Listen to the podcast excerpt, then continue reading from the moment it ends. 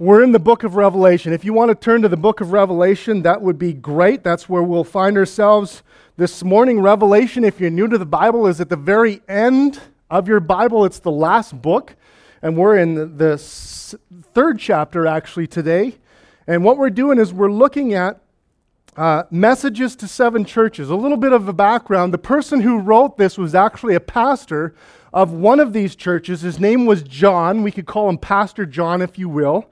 And he wrote uh, a vision that he received from, he says, Jesus Christ himself. We believe him at that. And these visions were given not for him himself, but for the seven churches that seem to be in an area in Asia Minor, what would now be modern Turkey. You can still go to every single one of these sites today. Many of them still have ruins that are very fascinating and interesting. In fact, Ephesus has only been uncovered about 20%, and so there's about 80% that still has yet to be excavated uh, uh, at Ephesus, and it's a fascinating study. So these were real churches with real church buildings and real people in them in real cities. These were not just made up, these were not hypothetical, and so they were very specific in terms of how the message came to them. They, they had little nuances that are really only picked up when you can kind of understand the nature of a city. Today we find ourselves in the city of Sardis that does not exist anymore um, in, the, in the form that it was. There's, there's settlements kind of out, outside of it. But I want to talk a little bit about the city as we get into this because last week I, I talked briefly about kind of the ethos of a city and how the ethos of a city or the spirit of the city or the nature of a particular city has everything to do with the kind of message that, that should be preached in that particular kind of city. I made some comments about our own city and, and what I think of our own city and how the message of Jesus in particular applies to us. And today, Sardis is a fascinating study, really. Sardis is a fascinating study. Here's where it exists, kind of in the map. Um, we've gone through uh, four so far. Ephesus is where we started. This is where it's written. Uh, the book of Revelation is written on the island of Patmos. And then it starts in Ephesus. We've learned about Smyrna, the church in Smyrna, Pergamum, and Thyatira last week. And here's Sardis. So it's, it's, it's far in off the coast. But if you look carefully on my fantastic map, uh, you see a little dotted line. You see that there's kind of this this dotted line here that would have shown a little bit of the trade route that was used. And so what you have is kind of in the center of that region, Sardis is a, is a major city that would have um, had a lot of trade that's gone through it, which, which means that it's likely a, a wealthier city.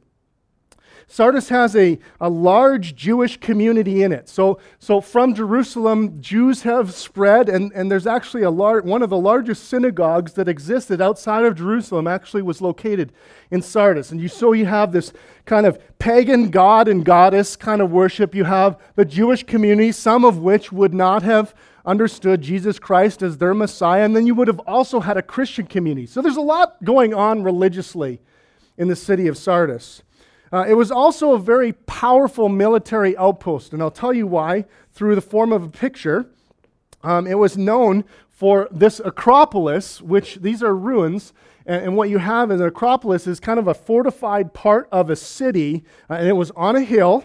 And so, as you well know, if you've ever played Capture the Flag when you're younger or presently, you know that the best place to build a fortress of any kind is at the top of a hill, usually, before pre jet, I guess where you could just bomb whatever you wanted to bomb. But in those days, how you defended yourself was you just got high up on a city and you are on a hill and you built a wall around it and you kind of fortified yourself there. In fact, it was so well known as a military outpost that there's only two known times in which the city was actually overtaken. A lot of times in ancient cities, uh, they, they, they have high turnover rate. So a lot of people, you know, would, would kind of go, oh, I, I like that city, so let's, let's go after that city. We take it over, uh, we rule it, et cetera, et cetera, and we get all the plunder from within.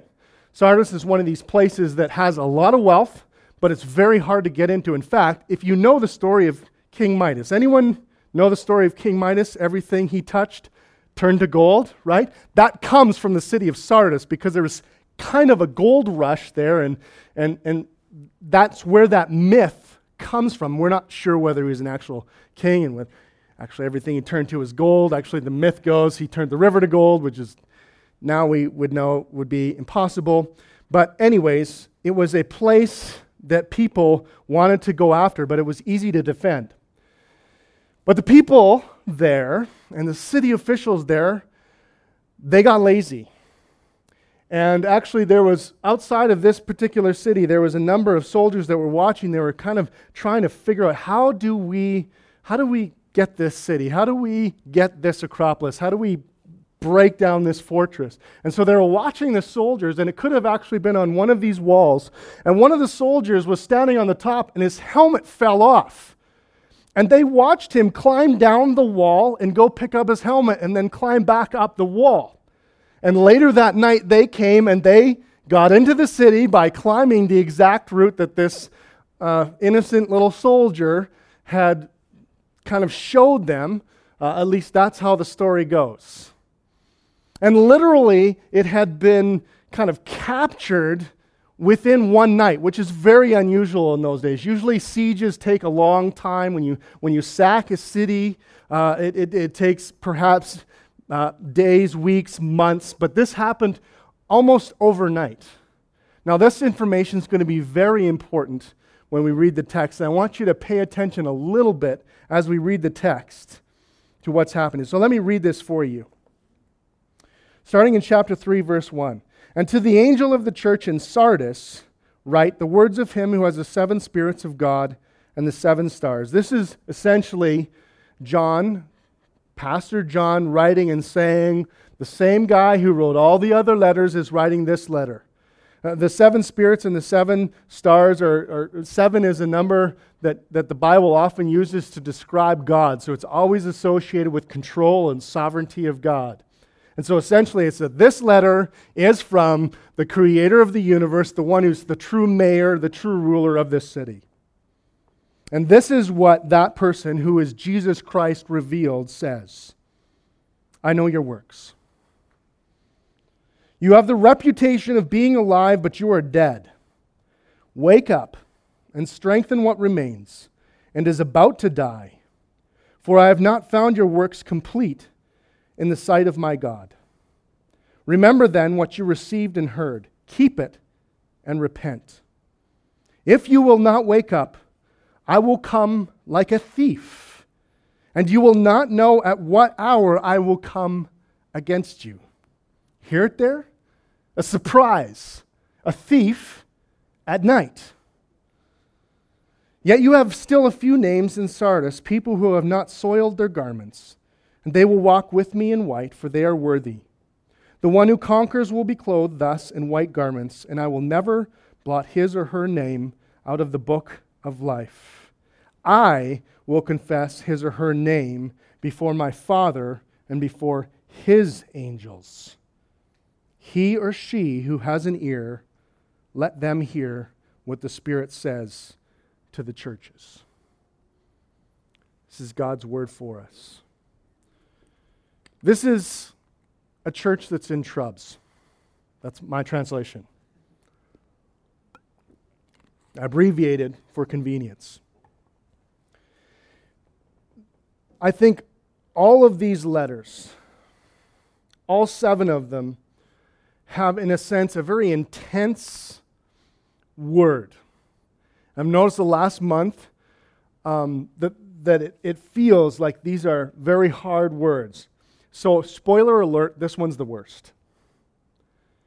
This is a church that is in major trubs, major trouble, a lot of trouble. And there are five things that Jesus says to this church.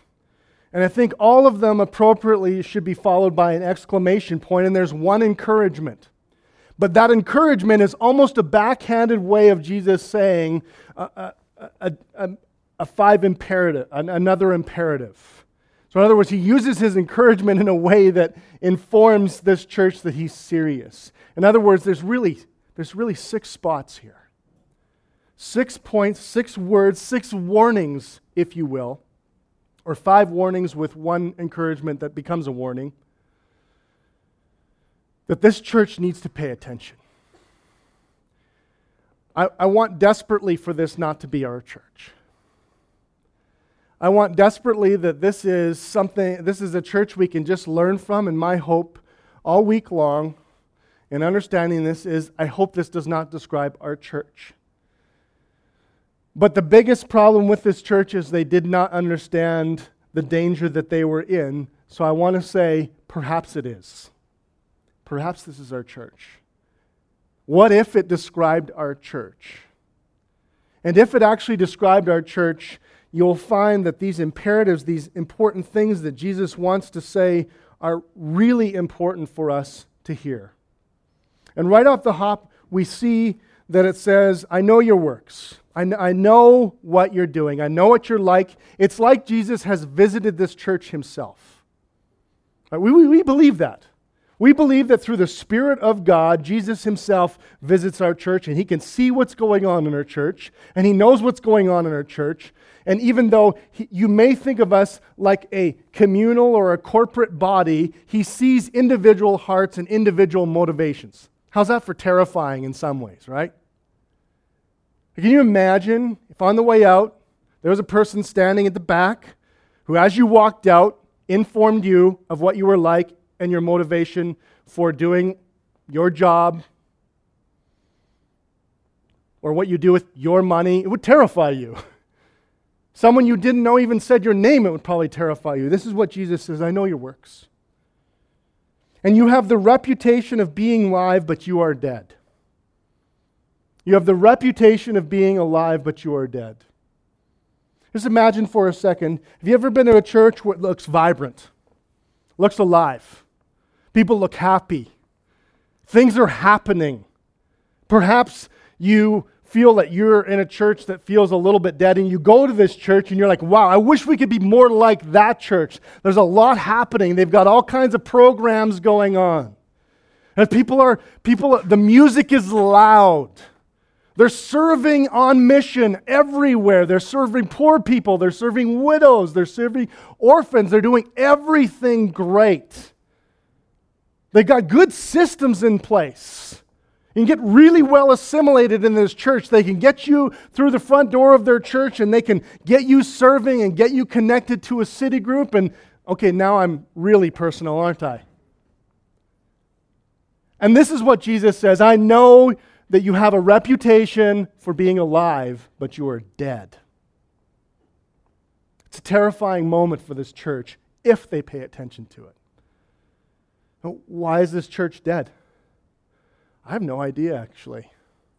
The text never says why Jesus says they are dead. Could be a variety of reasons. I think we uncover some of them as the story goes along. So, the first thing he says in this five warning business is wake up. It's the first thing he says. Really important word. That's why Julie, like, I, I, think the Spirit of God was at work this morning connecting what was going on because the music was loud. You couldn't sleep through that, right? I wish I would have planned that, but I didn't. I think there's a sense in which we all need to be woken up. It says, Wake up. Wake up. This is the first imperative. It's actually a phrase that, that probably is better translated be watchful. Because wake up seems like you're sleeping. So there's kind of this, this sleepiness to this, right? And, and that's exactly what happens to us as people. There's kind of this sleepy lethargy to us sometimes. You know, we go to work or we go to school, we need that first cup of coffee, right? We're, we kind of stumble into work, we stumble to the breakfast table, we stumble on our morning jog, we stumble into our Bibles if we've, we've committed to reading every day, and we're, we're just kind of dozy and we're not alert. And then something happens, like we roll our ankle or kick the table or something, and all of a sudden we're alert, right? Okay, maybe I'm just speaking for me something that wakes us up. And this is what Jesus says. First thing I want to say to you is you better watch out. You, you've got to be watchful. Be watchful. When I read that, what came to my mind was something that is written earlier in Scripture. It's found in the book of 1 Peter. 1 Peter is written by the disciple of Jesus who led all the other disciples of Jesus, if that helps you. The follower of Jesus who led a lot of the other followers. The first 12. And he wrote something like this. He said, Therefore, prepare your minds for action. The therefore is because he basically says, Because of the good news of Jesus, because you know and understand who Jesus is, therefore, prepare your mind for action. That's a pretty good translation, but it's not the original translation. Here's what the original translation that makes sense to all of us gird your loins up. Right? Does that make sense you? Gird your loins up? Like if we, Julie, next time, next Sunday, welcome each other by saying, gird your loins up. It sounds weird. You're like, either I don't want to know or it's talking about meat or something. I don't, whatever. I have no idea. But gird your loins up actually comes from a military context. You see, the, the clothing of the day was a long robe or a toga. And what girding your loins up literally meant was when you went into battle or did something athletic or did something military, what you did is you took the bottom of that long toga and you pulled it up and you would tuck it into your belt so you could run. Anyone ever tried to run in a long toga or a dress? Doesn't work very well, does it? Right, yeah, it's terrible. You fall down a lot. And so, what you do by doing that is you say, I am ready for what comes next.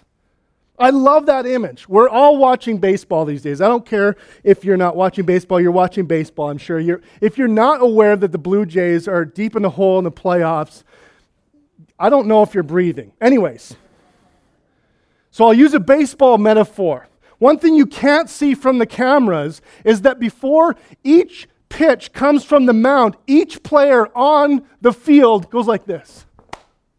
They're ready every time. Every single time, every player. Even the catcher gives the signs, give the signal, I'm ready. That's what Jesus says to this church. Get ready. You have got to be in a state of readiness. A disciple of Jesus Christ is always in ready state. Always ready to hear from Jesus. And truthfully, truthfully, not all of us, but some of us, maybe even many of us, have our gloves dangling at the side. And we're not ready. We're not ready for what Jesus is going to teach us. We're not active. We're not watchful. We're not paying attention to what's going on around us. We're not paying attention to what's going on in our own hearts. We're not up in the morning saying, Jesus, what do you want me to do today? Jesus, what are you leading me today? Jesus, who are you bringing in my life today? Jesus, what do I need to confess today? Jesus, where do I need to grow today? That's what Jesus says, first of all because this church is sleepy. You see, they're doing a lot of activity, and it probably looks really spiritual. And this says, the text says, you have the reputation of being alive. That means other people have probably said, hey, those people look like they know what's going on. And Jesus said, inside, you got dry rot. And so that's our first imperative. A disciple of Jesus is alert to the things going on. I want to take this also to a we. That we want to be a church that's alert. Everything we want to do wants to pay attention to this. Whether this is a description of us or not, we want to be a church that's alert to Jesus, is watchful. That's why we pray in the morning before our service. We're trying to be watchful. That's why we have city groups we're trying to help people be watchful. That's the intent of those. What else does Jesus say?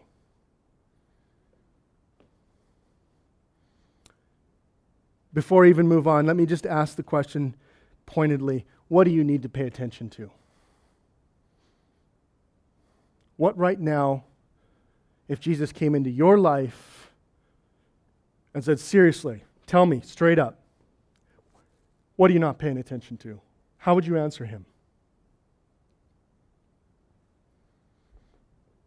Let's move on. What's the next warning? Strengthen or I put act now. That's what the text says. Wake up and strengthen what remains. Really, when you look at the translation, that, that's the best description, almost like act fast. And again, here's what happens to us is we think we have all the time in the world. Ever have that happen to you? Where you think you, you, you know you have a project at work or a project at school, and the next thing you know, time has caught up with you and you're behind? Because you what? You didn't act when you should have acted. You didn't establish things when you should have established them. And Jesus said, I've got another imperative for you act fast. You think, you think you've got all the time in the world. It's one of the biggest myths that goes on that we believe. I'll break this down for a number of us in different categories. Some of us think we have all kinds of time to respond to Jesus. We think we have the rest of our life. We think we've, we've got things that are going wrong in our spiritual life, but you know what? I'm going to do this. I'm going to sin this way. I'm going to, I'm going to do what I want to do. And then when the time comes and when it's right and when I'm older and when I've got more time, I'll figure it out then. Here's what Jesus says doesn't work like that. What he says to that person, what he says to that church is act now.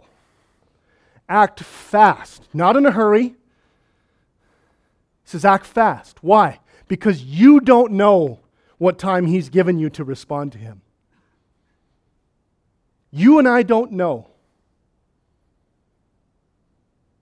Even when we can see it coming, my father in law passed away this year. Even when you can see it coming at a distance, we still did not know how much time we had with him. And I'll tell you what, had I known what day we would lose my father in law, I would have lived differently.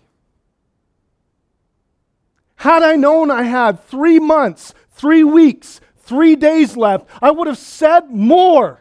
I would have done more. What was the problem? That I didn't want to do more? No, that wasn't the problem. What was the problem? That I didn't love my father in law? That wasn't a problem either. I loved him dearly. What was the problem? I didn't know how much time I had left to respond to him. And Jesus says this about every believer. You, every person, even those who do not believe. You don't know how much time you have.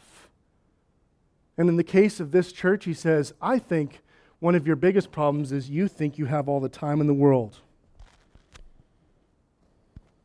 Act fast. You're about to die.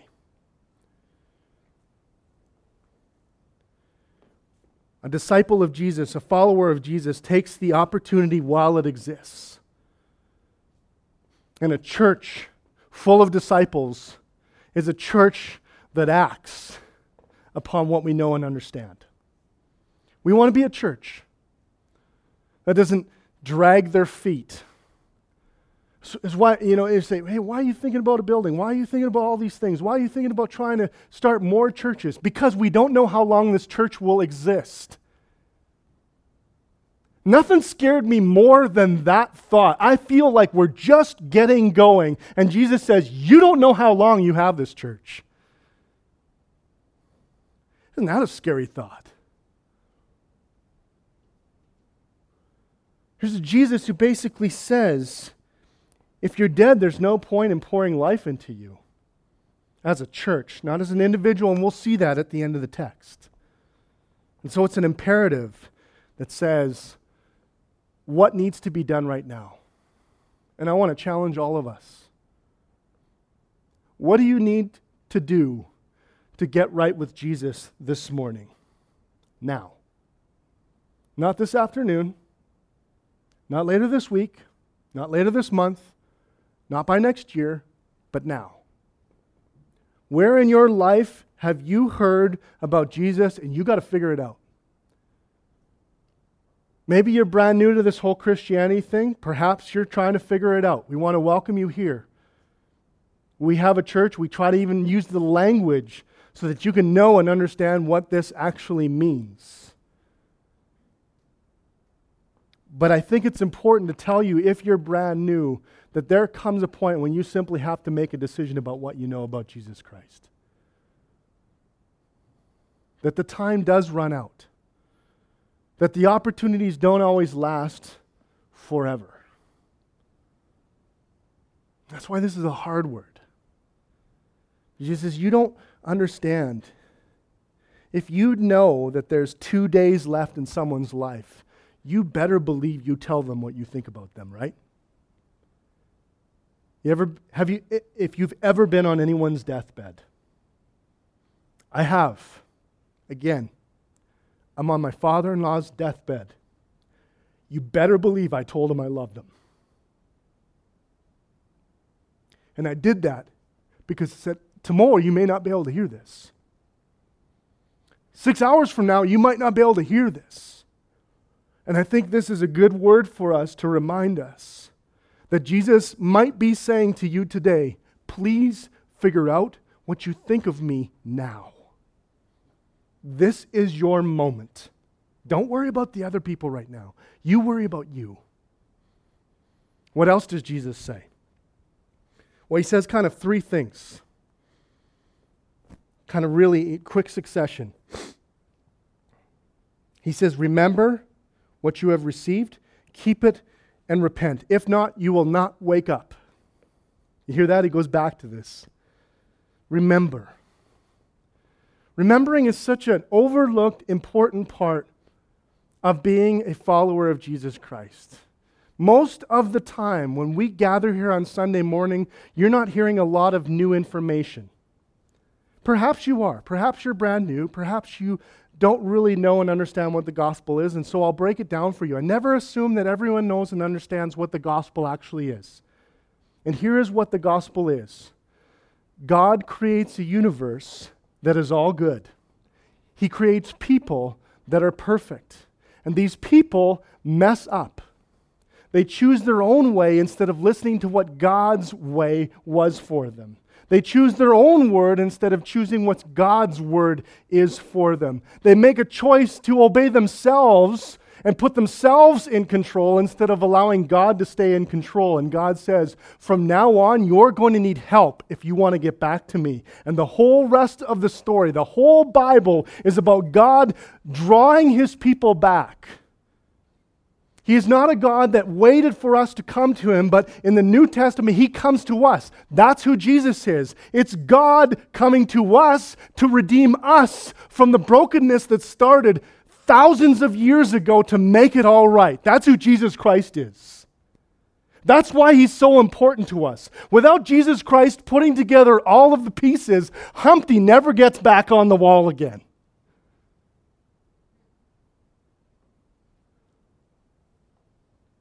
Here's what you need to do to get in relationship with that God. You need to believe that Jesus is God become man. You need to trust your faith in Him. You need to set aside your Savior, whatever that is yourself, your job, your money, your spouse, your family. You need to set aside that as your Savior and trust in Jesus as your ultimate Savior. I'll say penultimate Savior, the Savior above all. That's what someone who follows Jesus is someone who believes that and allows Jesus then to not just take over what they believe, but take over how they live, to take over their entire life. You can't earn this relationship with God. No amount of the good things you do will ever measure up to His standard. He said that. You ever looked at the Ten Commandments? That's His standard. Never break them ever. And if you do, there's going to be a penalty for it. The Bible says it's death. But if you believe in Jesus Christ, not only did he come to you, but then he paid the penalty for you on the cross. He said, You don't have to die if you trust in me. You can trust in my death, and what you'll get is a resurrection like mine. That's the good news of the gospel. It's news. It's information that we need to then become followers of Jesus Christ. Friends, I can't tell you how many times just remembering that has changed something in my life. When I'm discouraged and feel hopeless, nobody likes me. Nobody knows what it's like to be like me. Nobody values my opinion. When I feel that, I need to remember that Jesus is my hope. It's the only thing that pulls me out of some of those times. The majority of a disciple's life, the majority of a follower of Jesus Christ's life is remembering that. You say, oh, what about the deeper things of God? If you read through the story of Revelation, you will see a church that got into trouble because they thought they needed to move on from that information right there. It is that simple, but I tell you, you will spend the rest of your life unpacking and discovering the depth of that news. There are innumerable ways in which Jesus will show you how great he is once you know and believe that news. But I would say the disciple needs to spend a lot of time remembering that. Here, here's a practical tip.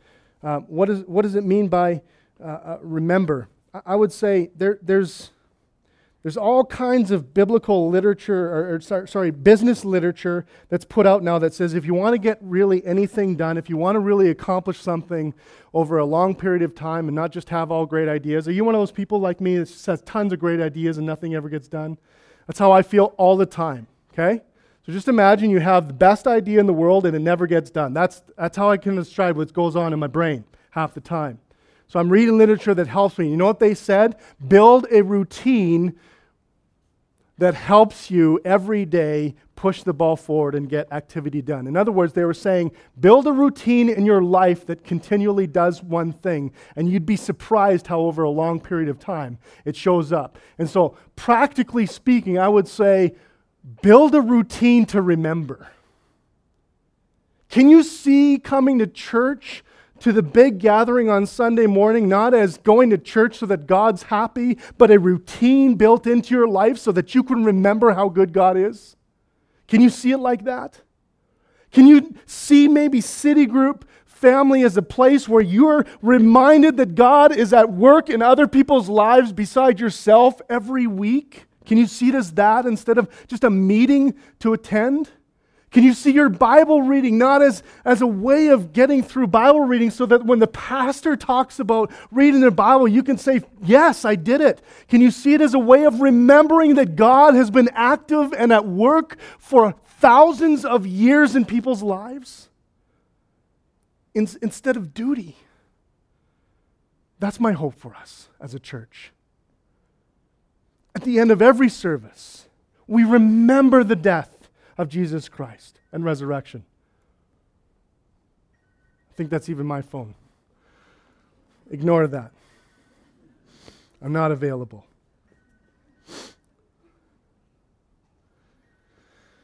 Threw me off there, actually. What's the last, what's the fourth thing? FYI, don't call me during the service. I might not have turned my ringer off. Pursue. Pursue. I think th- this, is, this is what Jesus says. Remember then what you received, heard, keep it. Keep it. Pursue. Pursue. The life of a disciple is not someone who comes and receives, it's someone who pursues.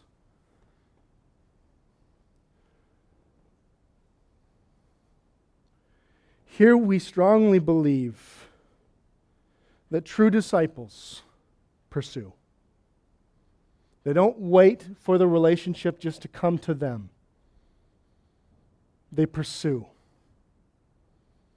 Yes, the Bible says God pursued us, but it also says you need to pursue God. Question for some of us is Are you in pursuit of God, or are you just waiting for God to show up? Do you long to see Jesus at work in your life? Or do you say, I will respond when he comes and shows up in whatever way that he will? It's funny, nothing else in our life comes this way. I've never heard one person, well, maybe I've heard one person go, You know, I have no idea how I saved this money. It just showed up one day in my bank account. Didn't do anything about it. Spent as much money as I could, and suddenly I have more than I can handle. I've never heard that. And if I have heard that, come and see me after the service. I want to hear that story. But I have heard people say, I set aside, I pursued my savings account and I put aside $25 per month, and in 20 years, here's what I had. I have heard that.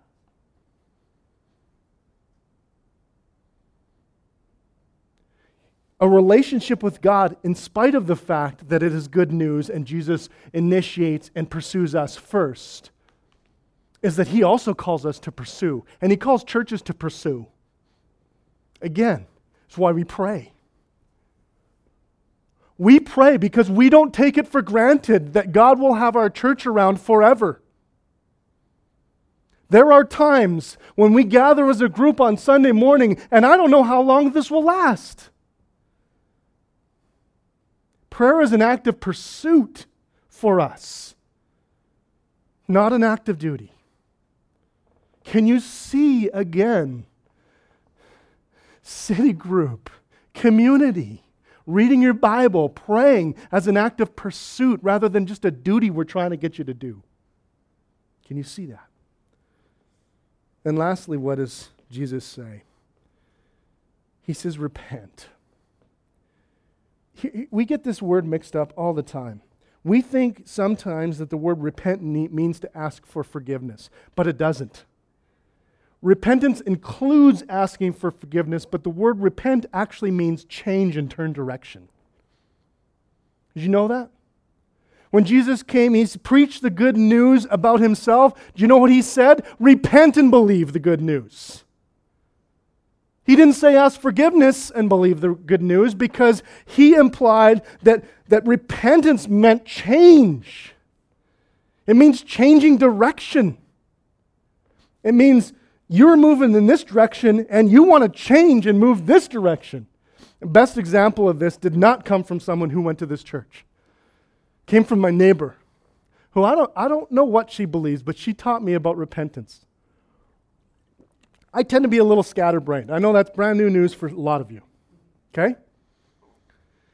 So I rented half of a garage.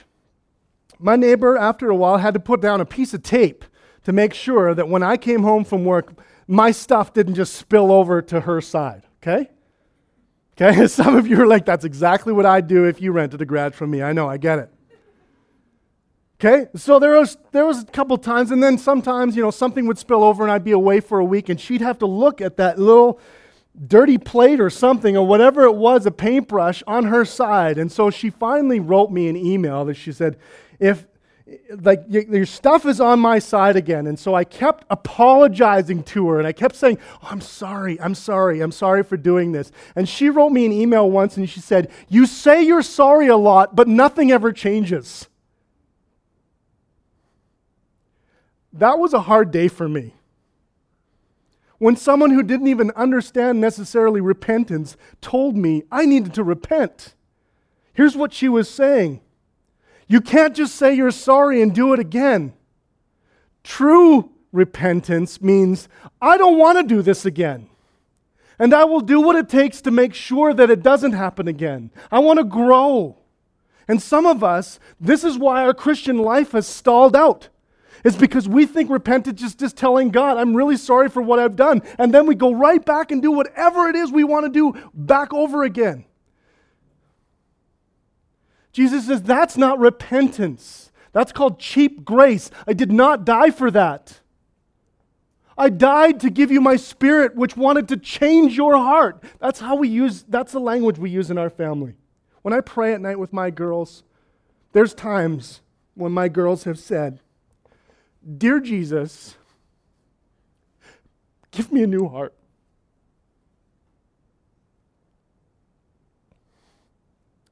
Touches me deeply because I don't pray that very much. I pray, I'm sorry, God.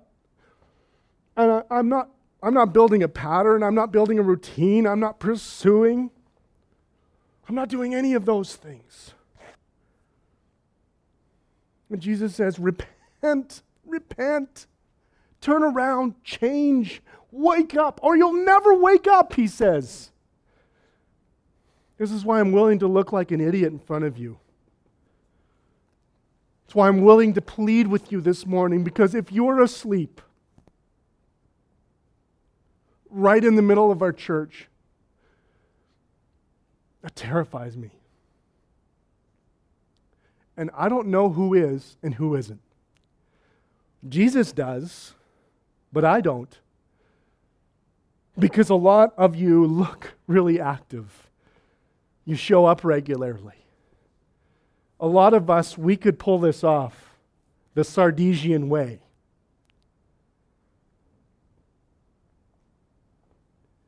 And I can only say, Jesus says, wake up. But I can't make you wake up.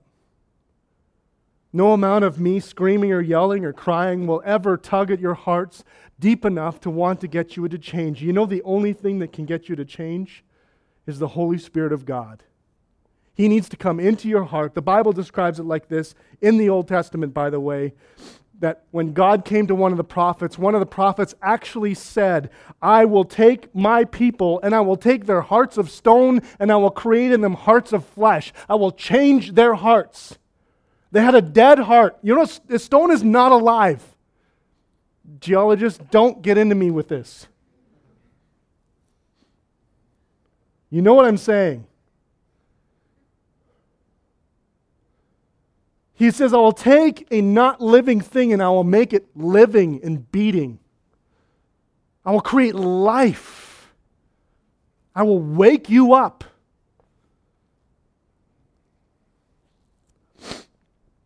And this is how he ends the one encouragement as we close this thing out. He says, Yet there still have a few names in Sardis, people who have not soiled the garments. They will walk with me in white, for they are they are worthy. Jesus says, You know, in your church, there's some people who actually have woken up and they are alive. And it is an encouragement.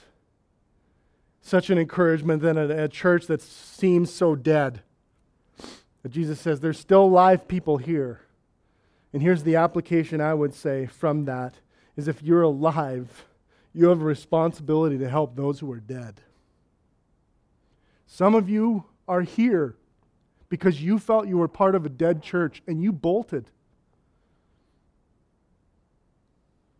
Because it's hard to be around dead people. It's not fun, is it? You ever gone to a group where everyone hates everyone and they don't want to be there? Right? Some of you teach classes like that. I'm, why are you here? I don't want to. That's the response. It's terrible atmosphere. But Jesus says to those, He says, hey, there are faithful people in the midst of that. He doesn't ask those people to leave. He doesn't say start a new church. He doesn't say get out of there while you can. He says stay faithful. Stay faithful. Stay faithful. Help those who are not there. Perhaps, perhaps they will turn it around. Perhaps they will wake up. This is our mission to be around people who are dead, not to judge them, not to tell them they're going to hell, but to help wake them to the goodness of Jesus Christ and say, Isn't he grand?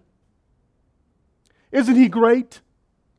Why would you not want to at least see if this is real? Why, why would you not want to at least check out whether this is authentic and we, we believe what we say? I love that. Because Jesus promises, He says, You know, if you confess my name, you wear my name like a badge of honor, I will write your name in my book and nobody blots it out. I love that. Nobody can take your salvation away from you. It, it doesn't happen because you're in a bad church. It doesn't happen because you're in a dead church. It doesn't happen because you're around sinful people. It only happens when you don't wake up.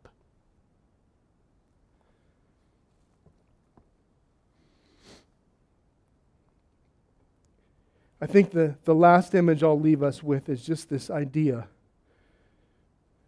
that as a church, we want to never be in pursuant or, or not in pursuant of Jesus Christ. We will do everything we can. You have my word on that. We'll do everything we can to stay alert. Anyone ever watch Holmes on Homes? We used to get it. We don't anymore. I'm not paying for that. One of the most awkward things about Holmes on Homes, if you haven't seen it, it's a, it's a home renovator who thinks everyone's house is actually falling apart. Some are. And here's what's remarkable is those people who when you pull open a wall or you rip off a floor and and Mike Holmes looks down and goes, Do you realize how close you were to a fire? If these two wires touch each other, this whole thing goes down in flames, and I don't even have a TV show anymore. If you don't, if, if this pipe burst, you'd have a flood on your hands. You know how close this pipe was to bursting? And the look on these people's faces. I mean, it's like, I had no idea I was in that much danger. I had no idea it was that much danger. What I don't want us to be is like those people and be stunned. I had no idea I was that close to death. I will plead with you. Some of you do not know how close you are to death. Some churches do not know how close they are to death. How close are we to death? I don't know. But I'll tell you one thing I don't want to find out. I want to be like the people that Jesus says, You're clothed in white. You've been faithful, not because you're perfect people, but because you trusted in me. You see, the amazing thing about this is, is that they don't give themselves white clothes, Jesus does. They don't tromp around Sardis because of their good works. They tromp around Sardis clothed in white, pure and blameless in the sight of God because Jesus himself has claimed them and said, You are my children. I will remove all stains from you. Because they have believed him and trusted and have woken up. And so, band, as you come up, here's how we'll leave this thing celebrating our family meal. Again, if you're a visitor this morning, thank you. This is not always how the family discussion goes. And I'm thankful for that, aren't you? But if you, for any reason, are feeling hopeless, you have not heard the truth of the gospel. If you are feeling like you have to work harder, then you have not ultimately heard that the gospel is about what Jesus does for you, not about what you do for Jesus. If you think that you have to walk away and you have to, you have to be less sinful, then you are not hearing that Jesus says, I will cover all of your sin. If you are saying, I have to change by myself, then you are not hearing Jesus says, I will change your heart. Let me. And what we do as a church family is this symbol. It's a gift we believe that is given to us from Jesus Christ. And this is what it represents the cup represents his blood, the bread represents his body. Here's what these things represent the cup represents the pain and the blood that he spilled to put you in right position with God and give you hope. The bread represents that he walked this earth. He just didn't do it from a distance, sitting on a throne like a lot of kings would. He's a king that came to us and broke his own body and suffered in a way that we would normally have to suffer in order that he could then spill his blood for us. And so it's very appropriate for us to do a number of things in response to first take with confidence. Some of you need to come up here and you need to smile in just pure thanksgiving that you don't have to do the work that Jesus did it for you. Some of you need to come up going, there's things that have to change as a result of this knowledge of Jesus. I'm going to repent. I'm not just going to say I'm sorry, I'm going to make some changes. There are some of you who come up and you say, I feel so guilty and ashamed of who I am. And so you need to take this with confidence, again, with a smile on your face that says, Jesus has covered all your guilt and shame. And so respond appropriately.